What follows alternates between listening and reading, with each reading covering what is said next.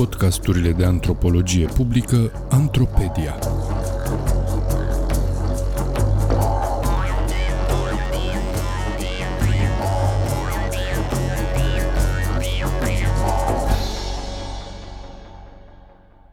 Despre preoți și țărani sau cum am intersectat istoria cu antropologia pentru a înțelege religia țărănească. Un text scris de Valer Simion Cosma pentru Sfertul Academic, citit de actorul Daniel Popa. Faptul că am copilărit pe o uliță cu trei babe ghicitoare, lecturile pe care mama mea mă punea să le fac din acatistiere și din psaltire pentru cele mai variate trebuințe, ținerea de posturi, chiar negre, pentru soluționarea unor probleme și cei aproximativ doi ani în care am cântat în strana bisericii din sat, au cântărit considerabil în alegerea acestei teme. Nu ne-a impus să postim în zilele și perioadele prevăzute în calendar, doar în niște situații speciale, cum a fost prădarea micului butic al familiei când s-a făcut mobilizare generală în toată casa. În rest, mama ne-a vorbit ocazional despre cum poate folosi ținerea unui post, în special pentru îndeplinirea unei dorințe. În familia mea, postul Sfântului Anton era foarte popular, fiind exemplificator pentru popularitatea acestui sfânt catolic în rândul credincioșilor ortodocși, răspândit pe filieră greco-catolică în tot Ardealul. Tot în situații speciale, la inițiativa mamei, se citeau rugăciuni către Sfântul Mina, se citeau psalmi și se făceau mătănii. Aceste lecturi aveau loc în genunchi, seara și propuneau o combinație de mătănii, sărutări de carte și facerea semnului crucii. Întotdeauna mama mă avertiza să nu citesc cu gând rău față de cineva și îmi spunea că cei care postesc cu astfel de gânduri citesc sau plătesc slujbe la preot, dacă nu sunt curați, se întoarce totul asupra lor și a familiei lor. Toate acestea au fost încununate de participarea la un ritual bătrânesc de descoperire a făptașului care prădase buticul familiei. Cătatul în cofă. Se întâmpla la începutul anului două mii într-un sat de pe Valea Sălăuței, în județul Bistrița-Năsăud. De dimineață s-a adus o găleată cu apă sfințită de la biserică. La prânz, când s-au tras clopotele de ieșire de la biserică, întreaga familie plus câteva vecine eram cu lumânările aprinse în mijlocul casei. Perdelele erau trase pe geam, în centrul camerei, pe lângă găleata cu apă sfințită, îngenuncheaseră douăsprezece fetițe sub doisprezece ani. Fecioria era o condiție esențială a reușitei ritualului, ținând în mâini lumânări aprinse. Fetițele au fost acoperite cu o cuvertură, iar în jur toată lumea a îngenunchiat și a început să rostească rugăciuni. Eu am repetat, extrem de emoționat și de tulburat, toate rugăciunile cunoscute. Fetițele se rugau și ele în timp ce priveau în găleată, așteptând să li se arate. În ziua aceea, o fetiță a avut viziunea și a început să strige ce vede, provocând o stare de euforie, înfricoșare și tensiune generală.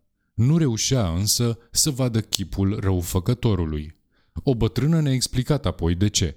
Dacă cel care este vinovat știe despre desfășurarea ritualului, este de ajuns să stea cu fața către răsărit și să citească din psaltire cât timp se petrece ritualul, pentru a nu-i fi dezvăluit chipul. La câteva zile după, în scenă a intrat preotul cu deschiderea pravilei, în trecut păscălie, adică cu o practică divinatorie care implică deschiderea aleatorie a unei cărți sacre și interpretarea primului paragraf zărit. Era un preot vestit de pe lângă Beclean, satul Cociu, care lucrase prin anii cincizeci șaizeci în Ministerul Culturii și Cultelor. Circulau o mulțime de povești despre izbânzile sale, despre harul său și despre cum le spunea oamenilor din prima care era problema lor, despre cum îi certa, asemeni duhovnicilor din Pateric, și despre cum și-a scris el pe cruce data morții cu ani mulți înainte. Pe un ton certăreț a primit-o și pe mama mea, care mi-a povestit de mai multe ori cât de tare a cutremurat-o vizita și cum preotul știa ce necazuri are dinainte să-și deschidă ea gura și să-i dea detalii. Peste ani de zile aveam să regăsesc o parte bună din aceste trăsături în povestea păscălierului lui Ion Agârbiceanu și în alte materiale consultate care ilustrau percepția la nivel popular a activității magico-religioase a unor clerici faimoși. Dintr-o perspectivă autobiografică, acestea ar fi argumentele care m-au îndemnat să studiez activitatea preoților și puterea atribuită acestora de a binecuvânta și blestema, precum și amestecul de teamă și respect cu care sunt învăluiți în lumea satului, chiar și în prezent. Acestora li se alătură numeroasele povești despre tămăduiri și mai ales despre descoperiri de făptași și cetanii cauzatoare de îmbolnăviri sau moarte, pe care am avut ocazia să le ascult mai ales în anii copilăriei și adolescenței. Peste toate acestea s-au așternut mai târziu o serie de lecturi care m-au determinat să sondez acest domeniu generos al vieții religioase dintr-o perspectivă științifică care intersectează în analiză istoria și antropologia. Am ales să mă concentrez asupra secolului al nouăsprezecelea din mai multe motive. În primul rând, este secolul în care contextul construirii identității naționale și a euforiei specifice romantismului are loc nașterea folcloristicii românești și prin aceasta se purcede la descrierea și muzeificarea culturii țărănești, preoților și vieții magico-religioase, fiindu-le atribuite un loc central. În al doilea rând, faptul că acest secol este prezentat de regulă ca o perioadă de modernizare a societății românești și de maturizare politică umbrește într-o măsură covârșitoare realitățile din tăcuta lume țărănească, prizonieră a multor continuități și, în același timp, remorcată unui discurs entuziast despre o modernizare care a atins cu precădere straturile de suprafață ale acestei lumi și care, în cazul românilor transilvaneni, are în centru clerul și o serie de ierarhi reformatori.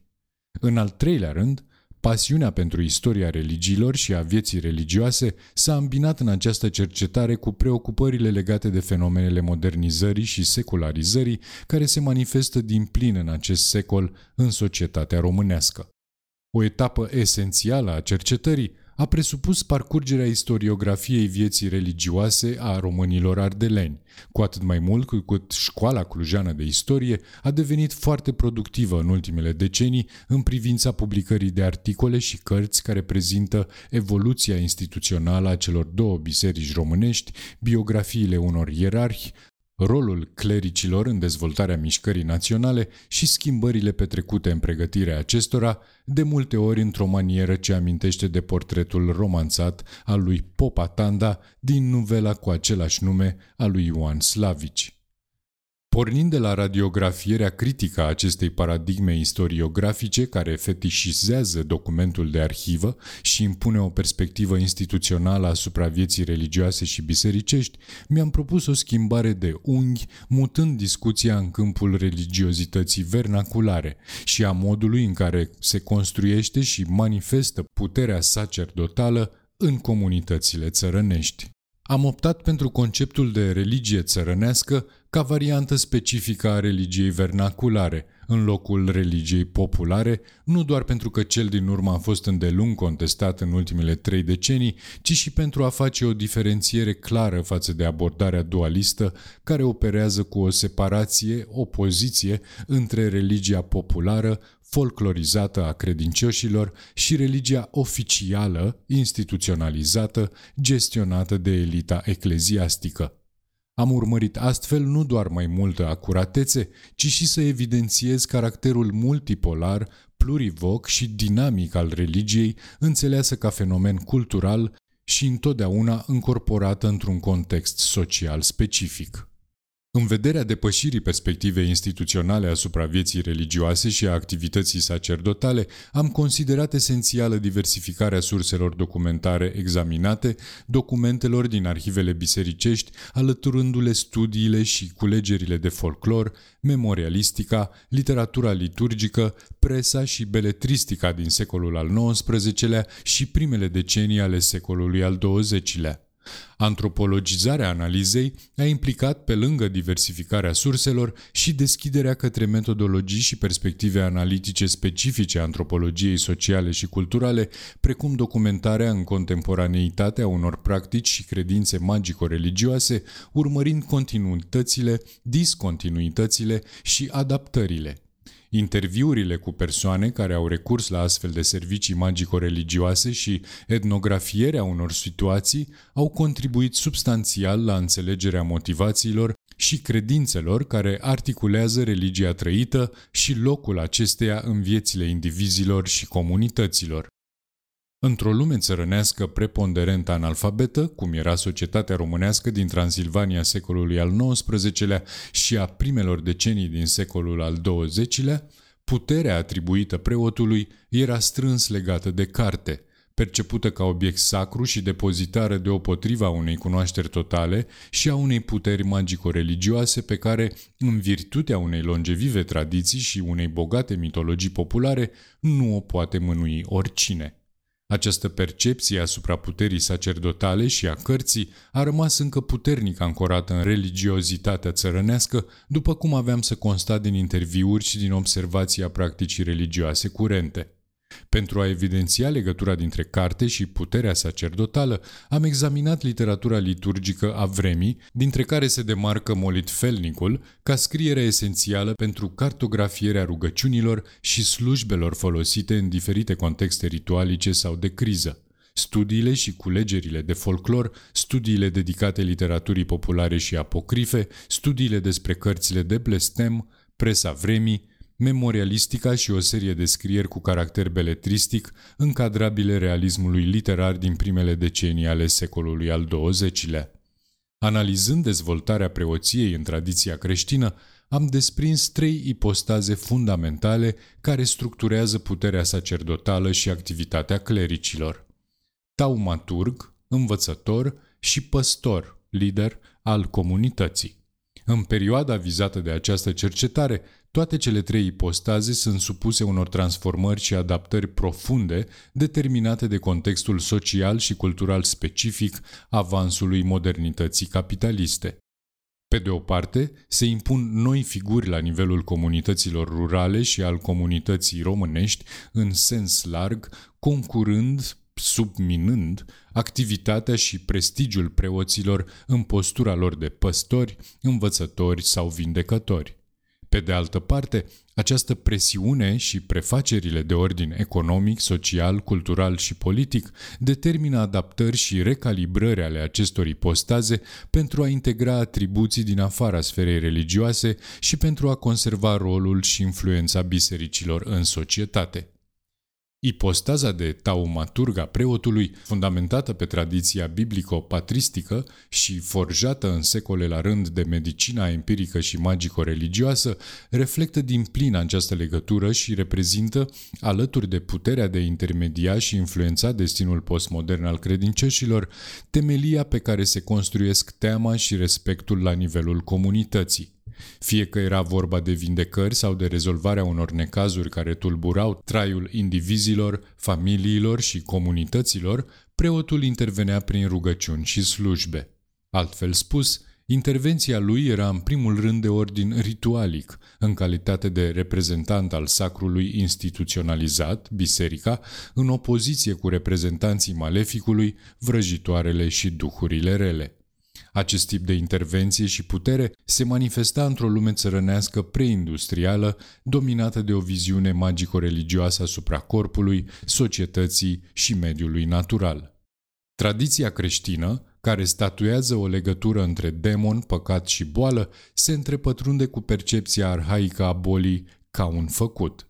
Despre boală se credea că era trimisă de cineva, un dușman sau rival, prin diferite tehnici vrăjitorești, sau că era cauzată de contactul cu ființe mitologice, precum elele, sau de călcarea în vreo urmă rea sau loc rău. De asemenea, putea fi urmarea unei agresiuni din partea unui diavol sau duh necurat, precum samca sau avestiță, precum și consecința unui blestem sau a încălcării unei prescripții rituale, a unei interdicții sau a unui tabu. În privința intervenției ritualice cu scopul de a vindeca, molitfelnicul și practica preoțească oferă o gamă variată de rugăciuni și slujbe, dintre care cele mai puternice erau considerate maslul și citirea blestemelor Marelui Vasile, exorcizarea. Foarte solicitate sau recomandate erau și liturghiile, paraclisele și acatistele, adeseori în diferite combinații și cantități, în funcție și de plata făcută de beneficiar solicitant. Interacțiunea dintre preoți și credincioși se manifesta pe două planuri, fiind deopotrivă o întâlnire materială, economică și spirituală, diferitele forme de intervenție ale preotului fiind plătite în bani sau bunuri. În acest aspect rezidă una dintre fundamentele puterii economice ale clericilor, alături de alte reglementări care prevedeau acordarea la instalarea în parohie a unei porțiuni de pământ și o serie de prestații și daruri din partea enoriașilor. Spovedania și, în unele cazuri, bibliomanția erau și sunt două dintre mijloacele folosite și cu scopul diagnosticării cauzelor răului cu care se confruntă credincioșii. Astfel iese în evidență cunoașterea atribuită preotului în virtutea puterii sacerdotale cu care este investit la hirotonire și a pregătirii inițierii în privința mânuirii cărților, obiectelor de cult și performării ritualurilor. Se profilează astfel ipostaza de învățat a preotului, de posesor al unei cunoașteri și înțelegeri superioare oamenilor de rând, pe care acesta o împărtășește în diferite grade celor păstoriți, prin intermediul predicilor și cuvântărilor avute în diferite contexte. Pe de altă parte, ipostaza sa de învățător se manifestă și dincolo de sfera religioasă, preotul fiind până târziu în a doua jumătate a secolului al nouăsprezecelea și cel care se ocupa de școlile sătești și de ceea ce însemna alfabetizarea primară și livrarea unui set minim de cunoștințe și competențe puținilor elevi care aveau acces la educație. Cele trei ipostaze se întrepătrund și se susțin reciproc în activitatea clericilor și în discursul normativ despre preoție. Dincolo de atributele puterii pastorale, circumscrise în discursul patristic și forjate în practica pastorației de-a lungul secolelor, în cazul clericilor români, ipostaza de lideri ai comunităților are de-a face și cu statutul politic al românilor, pentru care până târziu în secolul al nouăsprezecelea, bisericile au fost singurele instituții care i-au organizat și reprezentat în fața puterii imperiale. În acest context, apariția și dezvoltarea mișcării naționale este strâns legată de elita clericală și face din preoți agenți de primă mână ai noii ideologii, ceea ce modelează semnificativ ipostaza lor de păstor. Clerul beneficia și beneficiază încă în multe comunități rurale de o autoritate și influență greu de concurat de alte figuri ale satului, cu atât mai mult cu cât până spre sfârșitul secolului al nouăsprezecelea, obiceiul transmiterii preoției din tată în fiu a generat veritabile dinastii de clerici și poli de influență regională.